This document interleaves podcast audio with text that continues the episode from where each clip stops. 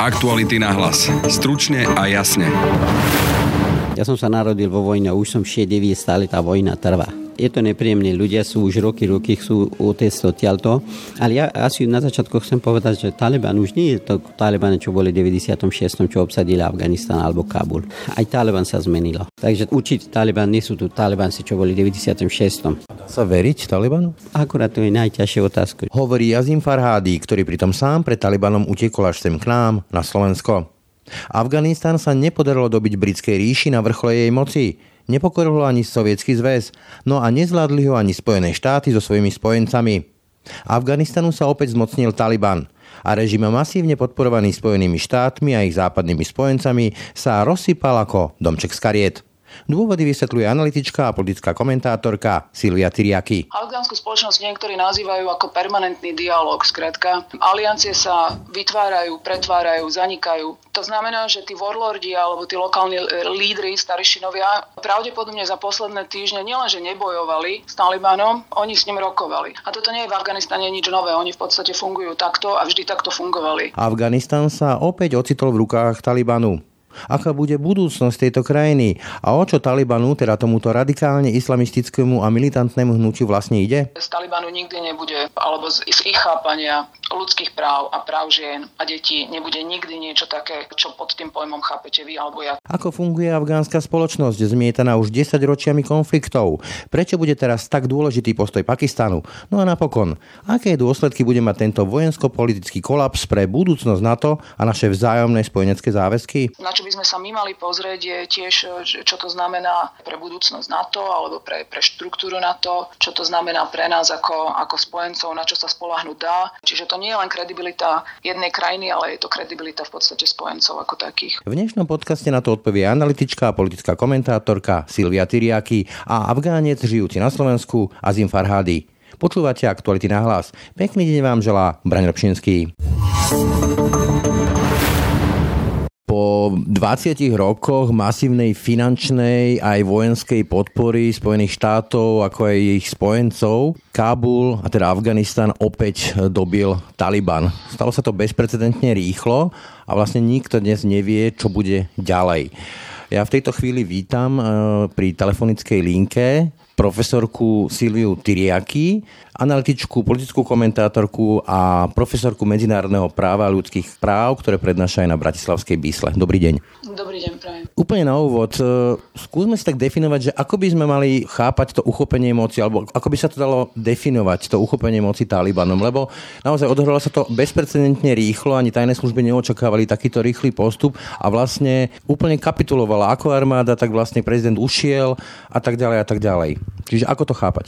No ako to chápať, alebo ako to správne definovať, ono v podstate dá sa povedať, že sme sa vrátili nejakých 20 rokov dozadu. Čiže keby sme mali nejaké hodinky a odtočili sme to v čase, tak sme tam približne, kde sme boli pred 20 rokmi. Samozrejme s nejakými malými rozdielmi a jeden z tých rozdielov je, že Taliban v podstate prehlásil, že nebudú sa správať ako Al-Qaida, alebo že teda nebudú podporovať tento typ teroristických organizácií. Tiež tvrdia, že chcú rešpektovať práva žien, tu by som bola trochu opatrná a možno až skeptická, lebo, alebo aspoň by som podotkla, že čo oni chápu, čo Taliban chápe pod e, rešpektom práv žien, nie je to, čo pra, chápe pod tým pojmom vy alebo, alebo ja. To sa práve chcem no spýtať, že, že vám skočím do reči, e, lebo máme rozporné správy. Na jednej strane to, čo hovoríte vy, dokonca deklarovali, že chcú mať vo vláde aj ženy. Na druhej strane sa množia informácie o tom, že tam pobehujú s nejakými zoznamami alebo chcú zoznamy 12, 13, 14 ročných dievčat ako budúcich nanútených manželiek pre bojovníkov Talibanu. Čiže dá sa vôbec veriť tomu, čo Taliban dnes deklaruje?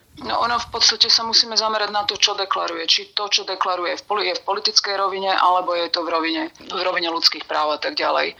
Tu ide v podstate o interpretáciu islamu Talibanom, ktorá je, niektorí ju nazývajú, že je e, radikálna, alebo je to radikálna interpretácia šarie. Ono to ide pravdepodobne za radikálnu interpretáciu šarie, lebo ono je to zložitá téma, ale každopádne interpretácia šarie Talibanom je misogynická s brutálnymi trestnoprávnymi sankciami a tak ďalej. Čiže takáto interpretácia nie je, ani, ani by sa nedala nazvať e, radikálnou interpretáciou šarie, je to niečo ešte naviac. Čas afgánskej spoločnosti takúto interpretáciu podporujú, alebo to, s čím teda vychádza Taliban, čo je nový právny poriadok, to podporujú. Niektorí sa toho samozrejme odôvodnenie podľa mňa obávajú. Každopádne s tým Taliban vychádza aj nový fungujúci právny systém, ale tu musíme sa na túto situáciu pozrieť z toho uhla, že tu ani nejde o nastavenie nového islamského poriadku alebo novej interpretácie šarie, ale ja by som to porovnala napríklad s tým, s čím prišla Ira na začiatku minulého, minulého storočia, storočia v Írsku. Je to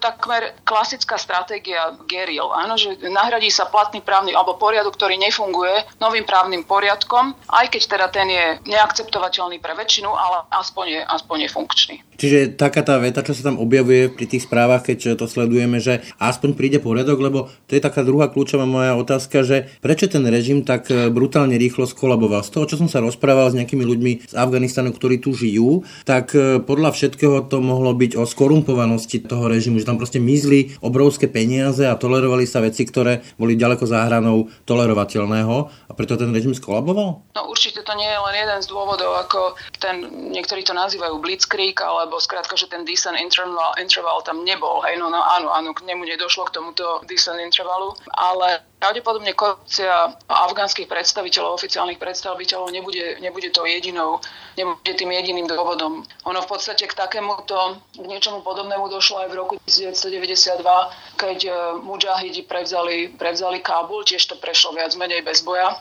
No a jeden z dôvodov je, niektorí nazývajú afgánsku spoločnosť, neviem, či to spomínali niektorí z, z afgánskych občanov, ktorými ste sa rozprávali. Afgánsku spoločnosť niektorí nazývajú ako permanentný dialog, skrátka. Aliancie sa vytvárajú, pretvárajú, zanikajú. To znamená, že tí warlordi alebo tí lokálni lídry, staršinovia, pravdepodobne za posledné týždne nielenže nebojovali s Talibanom, oni s ním rokovali. Mm. Čiže to, že USA dalo exact day, hej, že, dá, že vyšlo teraz s reálnym termínom, do tohoto času sa, teda do tohoto času odsunieme vojska, dalo priestor lokálnym či už silám Talibanu alebo afgánskym silám a miestnym lordom na to, aby si dohodli niektoré veci. A toto nie je v Afganistane nič nové, oni v podstate fungujú takto a vždy takto fungovali. Ide len o to, že nakoľko tí, ktorí sa do toho Afganistanu zvonku nejakým spôsobom posúvajú, nakoľko tomu teda porozumeli alebo nakoľko toto reportovali naspäť. Toto sa práve chcem spýtať, že či tomu vôbec potom sme rozumeli, teraz či už Spojené štáty, ale vlastne aj my, my sme tam prišli od troch vojakov v Afganistane a vyzerá to tak, že 20 rokov sme tam cvičili nejakú armádu, nalili sme tam obrovské peniaze, najmodernejšiu výzbroj a potom tá armáda v podstate nezdvihla ani jeden e, z tých e, nástrojov, ktorý mala k dispozícii. Vôbec nič neurobila. Či sme sa brutálne tak mýlili, alebo ako to chápať?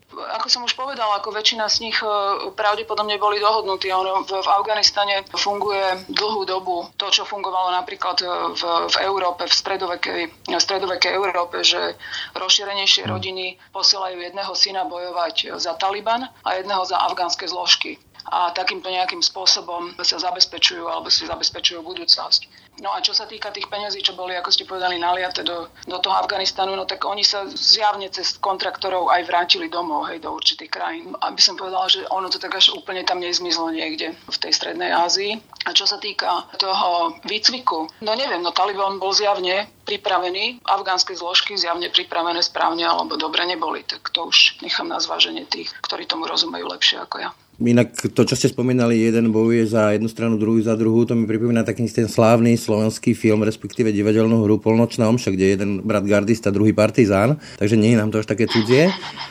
Je to cudzie, nie je to cudzie nikomu ani v Európe a toto je v podstate rokmi, storočiami overená taktika. Ako no, prežiť. A to je potom tá otázka, ktorá z toho vyplýva. Vylamali tam zuby Briti za Izraeliho, vylamali tam e, Sovietský zväz za Brežneva, teraz Spojené štáty s veľkou hambou, dá sa povedať.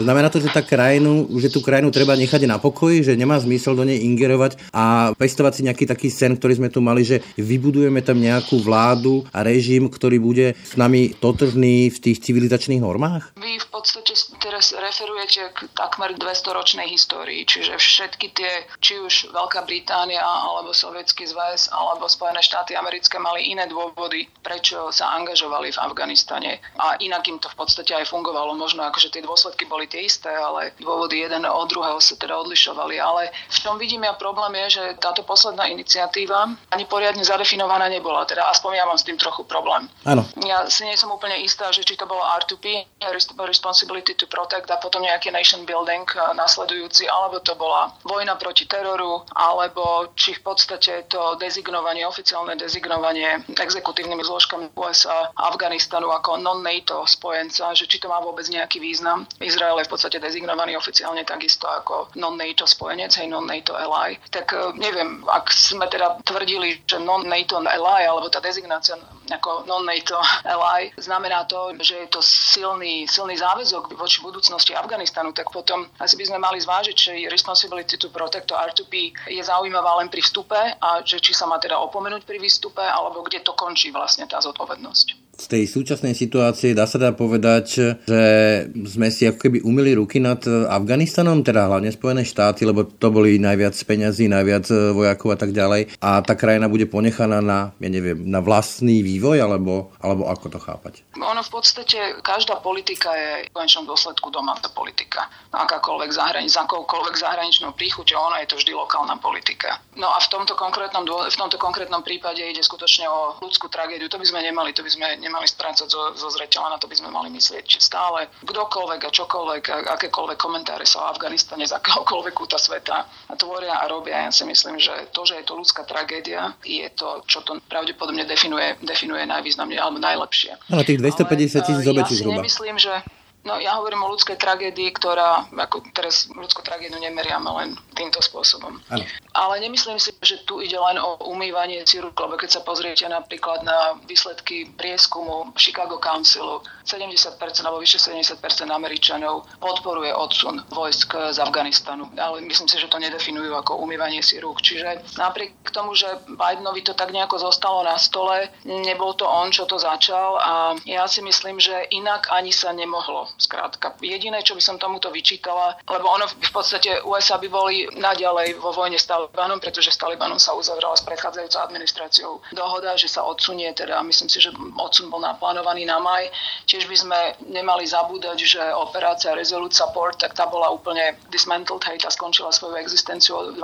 júla. To znamená, ja neviem, či tam teraz všetky štáty sú sami za seba, alebo aký to má vlastne ten oficiálny setup. Takže ja si myslím, že iná cesta ani nebola. Skôr by sme sa mali opýtať, prečo sme to všetko začali. Aj to už sme pred chvíľkou sme to rozoberali, že... To sa práve chcem spýtať, že vlastne ten oficiálny... Vlastne že ten oficiálny dôvod, Ale... ak si dobre pamätám, to bolo po páde dvojčiek, tak vlastne George Bush ukázal na Afganistan, lebo tam Taliban uh, vyjadroval sympatie k Al-Qaide, kde sa skrýval Bin Laden, či to bol Afganistan alebo Pakistan, to tak lietame cez tie hranice. A to bol ten oficiálny dôvod. A teraz sa vynára tá otázka, že či tento režim myslím Taliban, opäť e, nebude živiť nejaké takéto extremistické hnutia, ktoré budú chodiť po svete a robiť nám zle. Veľká Británia teda požiadala alebo si vyžiadala od Talibanu prísľub, že militanti v podstate z, z Afganistanu nikdy nenapadnú, nikdy nenapadnú alebo nezautočia na, na západ. Ale vy ste spomenuli ďalšiu krajinu, vy ste spomenuli Pakistan. Pakistan začal podporovať Taliban a tieto zložky ďaleko predtým, ako Sovieti sa zaangažovali do Afganistanu a ďaleko pred predtým, ako, ako USA a Západ sa zaangažovali do Afganistanu. Čiže to veľmi závisí aj od toho, odpoveď na vašu otázku závisí od toho, ako sa bude vyvíjať Pakistan. Lebo nezabúdajme na to, že Afganistan je vnútorne orientovaná krajina. Nemá nukleárne zbranie, nemá Air Force. Ale Pakistan ich má a Pakistan podporuje všemocne a so všetkým možným v podstate Taliban. Takže ako odpoveď asi pravdepodobne leží cez tú hranicu. Ste hovorili, že hranica hore dole, no tam má veľký význam tam. Myslel som teraz ako pobyt eh, Bin Ladina, že tak pendloval medzi Afganistanom. Či hovoríte, že kľúčom je no. skôr Pakistan než samotný Afganistan?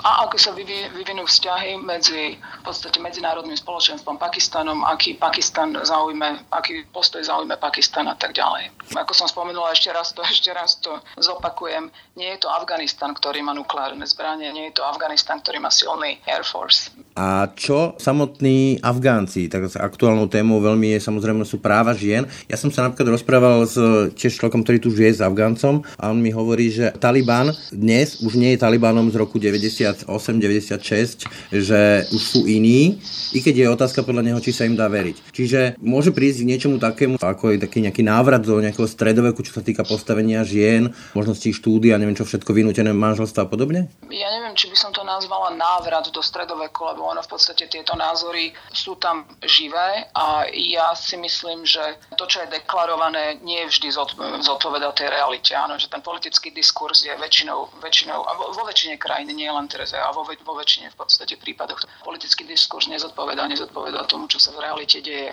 Ale vôbec netuším, akým spôsobom to pôjde, ale nakoľko trochu, nakoľko trochu rozumiem určitým skupinám, ktoré interpretujú islám rôznymi spôsobmi, tak si myslím, že z Talibanu nikdy nebude, alebo z, ich chápania ľudských práv a práv žien a detí nebude nikdy niečo také, čo pod tým pojmom chápete vy alebo ja, tak v podstate sme začali, začali aj touto vetou. Ja si myslím, že v najlepšom sa môžeme približiť Saudskej Arábii a ponímaní práv žien, ako ich vnímajú Saudi.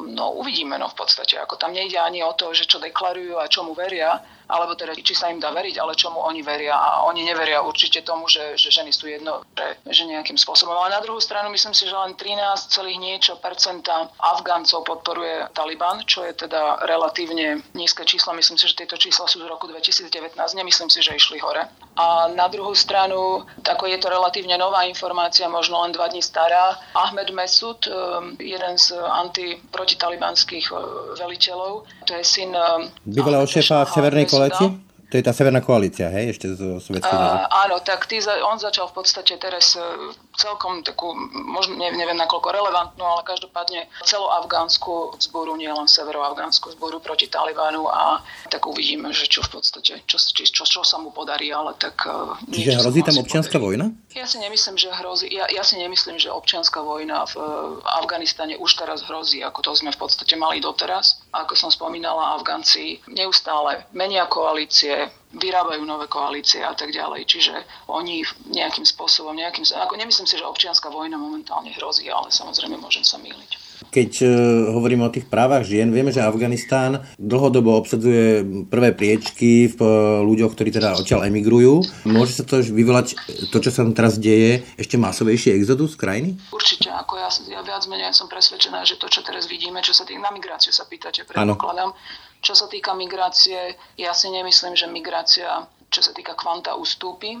Skôr si myslím, že by sme mali nejakým spôsobom rekalibrovať migračnú politiku, pretože migrácia, to nebude len migrácia z Afganistanu, bude to migrácia aj z iných častí a nie len kvôli konfliktom, ale aj kvôli klimatickým zmenám, ktoré samozrejme majú potom následný dopad na konflikty a naopak. Hej. Takže, Áno, klima ja, takže ja nepredpokladám, že migračná kríza alebo určitým spôsobom veci s ňou spojené s migráciou budú na ústupe do Európy. To, čo ste hovorili, že my chápame povedzme ženské práva inak ako Taliban, tak potom ale sa otvára otázka, či má alebo nemá pravdu Sergej Lavrov, ktorý hovorí, že treba rešpektovať tradície a kultúru tej ktorej krajiny. No ale potom na čo môže stať eh, taký ten globálny civilizačný štandard, však to funguje na nejakom eh, konsenze, čo sú to ľudské práva. Keď oni ich chápu inak ako my, tak kde je potom ten civilizačný konsenzus? Globalizačný civilizačný štandard, to je, to je veľmi zaujímavá definícia. Ono sa to určite nedá aplikovať globálne, to neznamená, že si všetci ľudia na svete nezaslúžia, aby mali možnosť žiť dôstojne v rovnakých podmienkach a tak ďalej. Pán Laurov určite vie, o čom hovorí, pretože SSR ako Soviet Union snažili o práve nastolenie, alebo to, čo tam nastolili, ten puppet state ďalší, bol niečo, čo sa snažilo pretlačiť nielen komunizmus, ale aj sekularizmus a tak ďalej a nevyšlo im to. Áno, tali, v podstate mujahidi bojovali proti tej sekularizácii, preto sa to tam teraz nechalo také voľnejšie. No ale neoplatilo sa ani toto v podstate. Čiže toto nezávisí len od toho, čo Západ alebo vonkajší aktéry, čo budú chcieť, ale hovorím aj e, veľmi závisí na tom, čo lokálni aktéry, a teraz opäť poukazujem na Pakistan, čo sa budú snažiť nejakým spôsobom, kde sa budú snažiť prilievať oheň do ohňa. Ešte sa vrátim naspäť k tej občianskej vojne. Prečo si teda nemyslím, že momentálne tá občianská vojna je niečo, čo, čo hrozí, alebo pokračovanie v tej občianskej vojne je e, aj kvôli tomu, že nevidím ani vnútorných aktérov, ktorí by mali o to záujem momentálne, okrem teda Ahmeda Mesuda, ktorý ne, neviem, že či by teda tá iniciatíva viedla až do, do toho scaleu, skrátka tej občianskej vojny. A mm, neviem, nakoľko je, je veľká, čo sa týka rozsahu a schopná, ale hlavne nevidím žiadnych vonkajších aktérov, ktorí by mali záujem na občianskej vojne. A vieme, že akákoľvek občianská vojna nemá šancu na úspech bez toho, aby sa tam vonkajší aktéry nejakým spôsobom nezakomponovali. Takže keďže tu nevidím niekoho, kto by mal o to záujem zvonka, predpokladám, že asi, asi, momentálne, asi momentálne to tak fungovať nebude. Ale hovorím, môžem sa míliť. Čo sa týka ešte práv žien, vrátim sa teda naspäť k tej vašej pôvodnej otázke. My tu hovoríme o islamskej alebo moslimskej interpretácii práv žien a tá je iná ako tá, na ktorú ste vyzvyknutí. Čiže to, čo má Taliban na mysli, sú práva žien, ale v rámci, v rámci islamského ponímania, ktoré je teda, ktoré je teda iné.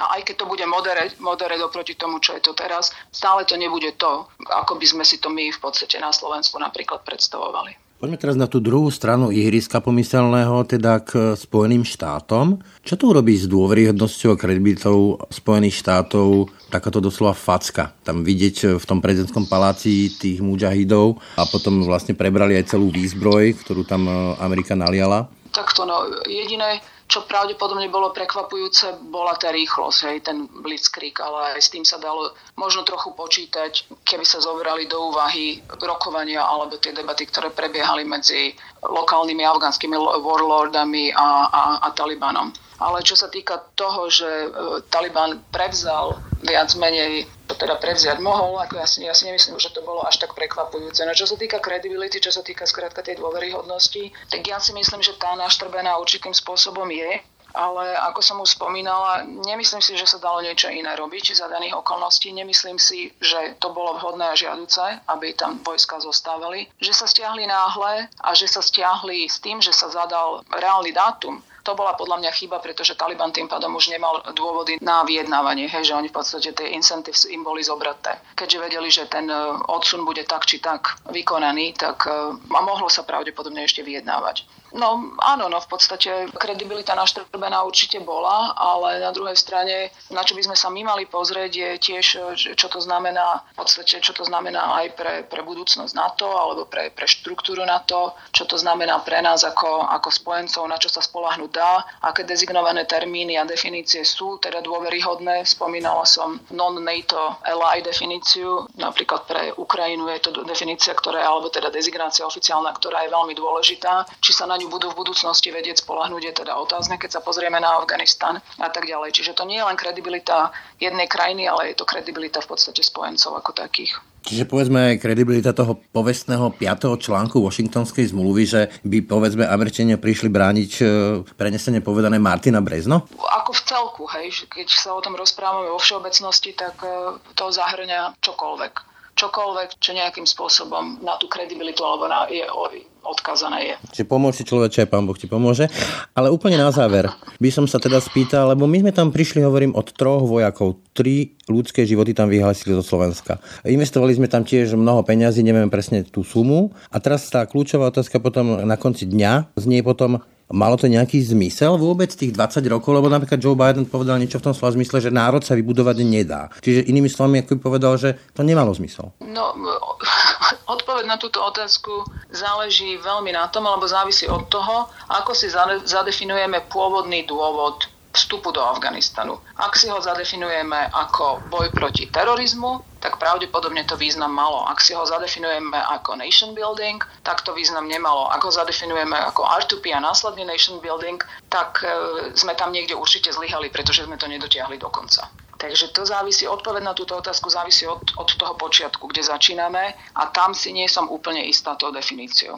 A neviem, či, či niekto je. Ani vlastne tí, ktorí tú definíciu zadali pôvodne, hej? Ja neviem, či ju zadali. Ja som si úplne istá, či ju úplne presne zadali. Či bola úplne presne definovaná tá situácia. Čiže ja si myslím, že by sme mali byť jasnejší v tom, čo robíme, do čoho sa v budúcnosti budeme púšťať a nejakým spôsobom analyzovať a predpokladať dôsledky, či už to bude o 5 rokov, o 10 rokov alebo o 20 rokov. Ja ďakujem za mimoriadne zaujímavý rozhovor eh, Silvii Tyriaky, analytičke a politickej komentátorky. Ďakujem pekne. Ja ďakujem veľmi pekne a prajem krásny zbytok dňa. Aktuálne môžeme vidieť až dramatické zábery z kabulského letiska, ako sa tisícky, stovky ľudí pokúšajú utiecť eh, potom, ako Afganistan ovládol Taliban. No a pri mikrofóne vítam eh, Azima Farhadiho, človeka z Afganistanu, ktorý tu žije už celé dlhé roky a venuje sa aj integrácii afgánskej komunity na Slovensku. Pán Farhady, ako sa vám pozera na tie zábery, keď vidíte, že vlastne Taliban ovládol po tých 20 rokoch operácie trvalej slobody, ako to nazvali Spojené štáty, opäť Taliban a ľudia sa pokúšajú utekať. Na začiatku musím povedať, že je to veľmi nepríjemný. Jednoducho človek na tú zábere nemôže pozerať hlavne, že to, to letadlo, tak potom, keď letadlo letilo, padlo tam dvoch, troch e, mladí ľudia a je to veľmi nepríjemne. Ale zase na druhej strane, keď človek pozera tu ľudia, čo je na letisku, im nehrozí nejaké nebezpečenstvo zo strany Talibancov. To sú mladí ľudia, že nejakým spôsobom počuli, že môžeme, alebo nikdy povedal, že vraj už e, zo zahraničí prídu letadlo a všetky naložia a idú na západ. Takže by som povedal, že tak horšie, alebo ne, nevidím tú situáciu, že oni až tak dajú na to. Ale ten Taliban my tu chápeme alebo vnímame, oni aj dokonca teraz deklarovali nejaký, že islamský emirát chcú zriadiť, už tam premalujú nejaké reklamy mladých žien, proste tie predstavy o tom, ako majú ženy žiť, ako dievčatá majú žiť, či majú študovať, nemajú študovať, to všetko už poznáme. Rozumiete vlastne tomu, prečo tí ľudia odtiaľ chcú utiecť? Ja som sa narodil vo vojne. Ja som sa narodil vo vojne, už som 6 stále tá vojna trvá. Takže je to nepríjemné. Ľudia sú už roky, roky chcú utiecť odtiaľto. Ale ja asi na začiatku chcem povedať, že Taliban už nie je to Taliban, čo boli v 96. čo obsadili Afganistan alebo Kabul. Aj Taliban sa zmenilo. Už nie je taký radikál? Radikál alebo neradikál, to presne momentálne nemôžem definovať, že sú alebo nie, ale sú medzi nimi aj, aj sú aj takú bežné, normálne ľudia a po toho, toho, čo už 4 dní majú ovládať aj Kabul a už mesiac majú aj iné provincie tá retorika ich sa zmenila. Napríklad na sever Afganistanu, meste Kunduz, tak normálne ten námestník futbalistov pozval, že poďte hrajte futbal. V 96. futbal bol haram. Takže to, určite Taliban nie sú tu Talibani. A Talibanci, čo boli v 96. zabíjali, že poslali domov, nemali žiadne právo a tak, tak tá situácia je úplne iná. Ale čo to sú na letisku, to ja neviem, ja čudujem tu mladí ľudia, že nejakým spôsobom hernú na letisku a chcú ísť do zahraničí. Situácie sú takí neznámych, nepríjemní, pre viacerých ľudia sa majú obavu zo svojich detí, zo seba, za svoje životy ale nevidím až tak. Ja som v kuse, ja som v kuse už 4 dní, až už pomaly aj mesiac som v kontakte, ale už 4 dní tak častejšie. Ja som niekedy aj včera som mal viac ako 30 telefonáty aj v Kábule, aj mimo Kábulu hlavne na sever Afganistanu. Takže tá situácia už nevidím také nebezpečenstvo. Dneska ráno mali tlačovú konferencie. A oni... Vyjednávať, rokovať. Vyjednávať, rokovať, ale aj, aj vyhlasili amnestie. Takže ja vidím, že niektorých ľudia, čo neboli vôbec toľko dôležité a oni seba už na tú médiá alebo na sociálne siete tak až tak nejakým spôsobom ukážu dôležité, že ja, ja, ja im čudujem. Ja. Čo vlastne si máme my predstaviť pod tým, keď oni vyhlásili, že chcú islamský emirát? To je niečo ako Daesh, ten islamský štát, alebo niečo iné? Alebo čo si máme predstaviť? Určite, určite Daesh tak e, je to Taliban, sú, radikálne skupina, ale, ale Imarat to ne, neznamená, že to ako, by, by bolo ako islamské štát, určite nie. Tak oni, oni tu hlasia, tak za to aj bojovali, za tú Imarátu, že tak sú takú, takú, takú nejakú nový štýl, by som povedal, že by, by prenášali v Afganistanu a aj s tým aj trošku také tvrdšie náboženstvo. A ja som tu opakoval, že tu nie sú oni tu už čo tu boli, ale tak samozrejme, že aj včera, aj dneska, čo ráno, čo mali tlačovú konferencie, povedal, že o tom hovoria, ako bude systém štátu, ako bude taká nejaká koalície, tak samozrejme, že tá situácia je, není tak rúžová, ale není až také zle, čo na západe uvidíme na sociálnych sietach. Slovensko vyhlásilo, že, alebo teda predstav predstaviteľe Slovenska vyhlásili, že príjmeme desiatich utečencov pre kontext Nemecko chce prijať 10 tisíc. Neviem, 10 je to viac ako tých 7 statočných, ale menej ako apoštolov pri poslednej večeri. Mne sa to zdá strašne málo. Ono, keď človek pozera na to 30 milión ľudí a 10, a chcem povedať, že dobre, tak bereme 10 tisíc napríklad Nemcov, 10 Slovensko, alebo 75 tisíc Angličania a nejaký pol milión Američania. Dobre, tak oni tu vzdelaní ľudia oni berú tak ak by tak dohoda bude platiť zajtra a talibanci sa dohodnú nejakú koalíciu aj s opozíciou a počúva to hlas západu, takže tam bude nejaký štát a potrebujú ľudia pracovať. To, čo vidíme na obrazovku, tu dlhé vlasy Talibancov, oni nemôžu robiť, oni sú negramotní, nezdalané. A tu zase toto ľudia, tam treba byť a tam treba pracovať. Napríklad Angličania berú najviac chalani z informačnej službe Mimochodom, ja som robil niekoľko rozhovorov s e, Afgáncami, ktorí tu žijú, to sú väčšinou lekári, vzdelaní ľudia. Tie predsudky tu máme, že to sú nejakí presne nevzdelaní ľudia, ale naopak ja mám skúsenosť, že sú to vysoko kvalifikovaní vzdelaní ľudia. Vy sa aj venujete integrácii tejto komunity. No áno, tu, tu sú chalani sú študovaní, to sú prečo počas socializmu, ale, ale ďaká toho vojnu, tak na nešťastie oni sa nevrátili naspäť. To je jedna ako časť, to bol počas socializmu, potom trvalo občanská vojna, ale tu ďalšie, potom tu posledný 10 10 rokov, alebo 20 rokov, 20 rokov, čo západ do toho nejako vyhlásil nejakú veľkú takú nápadu alebo reklamu išli do Afganistanu. Viac Trvalo ako, slobodu, hej. Trvali slobodu ako 25 štátov, alebo 32 a nakoniec išli týždeň von a obsadili. Tak chyba je kde? Musí človek hľadať chybu. Nie to, čo je na obrazovku vidíme alebo na sociálnych sieťach. Čím si to vy vysvetľujete? Ste odtiaľ? Briti sa to pokúšali dobiť, myslím Afganistan v 19. storočí, Sovietský zväz sa pokúšal ako vtedajšie veľké impérium, teraz Američania 20 rokov tam bojovali a všetko to krachlo.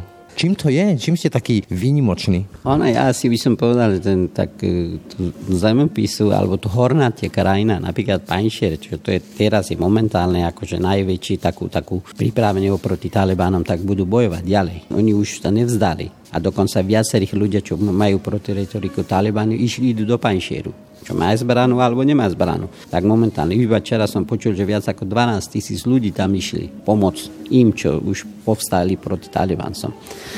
Takže je tu hornatý krajina, na prvom povedal, a druhý strana, tak Afgánci sú takí, bohužiaľ. Tak už, už celé generácie, dedo bojovník, otec bojovník, vnuk bojovník. Bojovník, tak ja keď pozerám aj na tú Talibancu alebo na Mujahidiny, čo prišli, ja som mal skúsenosti s tými. Ja som aj, aj bojoval, ja som bol aj medzi nimi. Oni okrem toho, že viacerých by som povedal, okrem vojnu a bojovať nič nevidia. Ja preto hovorím, že keď každého štátu bere nejakú vzdelaného Afgánca, a čo potom tam kto bude robiť? Tí bojovníci. No, oni nemôžu a tu potom zase treba nikto. A keď tak ďalšie tak 10 alebo 15 rokov tá mladšia generácia narastie, tu bude neskoro. A ja preto hovorím, že lepšie by, by nezobrať tu ľudia, tu, tu, tu mladí ľudia krajine západne alebo v Európe, ale nech, nech Európa alebo, alebo Amerika, nech do toho tlačia a sílu, veľmi moc na Taliban, že nech, nech budú prijať, nech budú prijať aj koalíciu, aj opozíciu, aj hlas západu. Dá sa veriť Talibanu?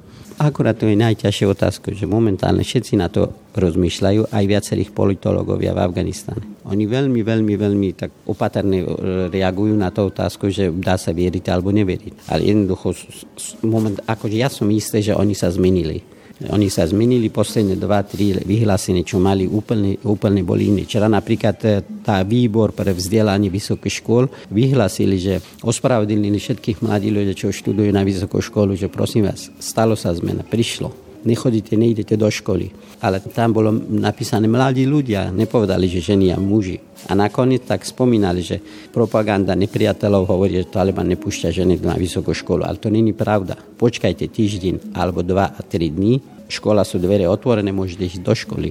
Takže preto to vyhlásenie, že to dva, trikrát čo vyhlásili, tak ja som istý, že oni už nie sú, čo tu boli.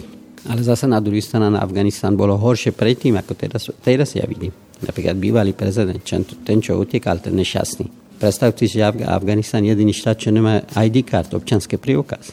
Ani tu bývalý prezident, ani terejší prezident. Oni hoci nejakým spôsobom tá nenávisť medzi etnikom v Afganistane bol až tak vysoký, že to 1100%. Takže to, čo to škodu tu robil ako tu ten vzdelaný demokrat ak my sme zo západe videli, že síce baby hrajú futbal a niekto lyžuje na, na, v strednej Afganistane v Bamiane, dobre, ale, ale medzi tým bol ešte horšie, horšie, miliónkrát horšie ako terajší Taliban. Ja som šťastný, že prišli Taliban, síce ja ich neverím, oni nevyzerajú ľudia, ale, ale viem, že ak by oni by počúvali, ak by poslúchali, ak by dohodli z opozície, to by bolo lepšie ako tým, čo bolo tam. Pretože ja, ja ten nenávisť medzi, medzi etníka, ja cítim tu na Slovensku, medzi Afgáncami tu sú. Voľakí chalani, vy ste spomínali, že sú študovaní ľudia, oni tu prišli počas socializmu, áno, ale medzi nimi nie. Ale potom to ďalšie 10, 15, 20 rokov generácie, čo prišli, keď som prišiel na Slovensku, bol nejakou večera, tak sme išli všetci. Ale teraz na posledných 10 rokov vidím, že tam sú prísť jednotníku na večeru a potom vidím, že ďalšie pripravili nejaké party a bolo ďalšie etnika. Prenášajú. To prenášali, to prenášali. Tak to som rád, na niektoré veci sú talibani sú lepšie. Tak dúfam, alebo dúfajme, že talibanci nech to, čo robili tu hlúposti v 96. a teraz by nerobili. Tak uvidíme, čo nám prinšie ten vývoj. Ďakujem za rozhovor Azimovi Farhadimu. Ďakujem veľmi pekne ja.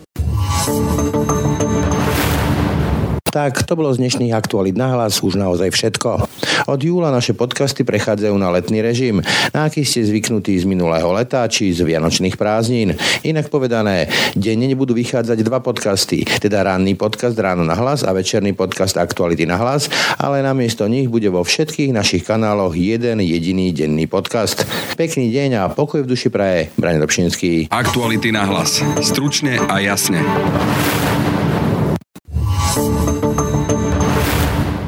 Tak to bolo z dnešných aktualít na hlas už naozaj všetko.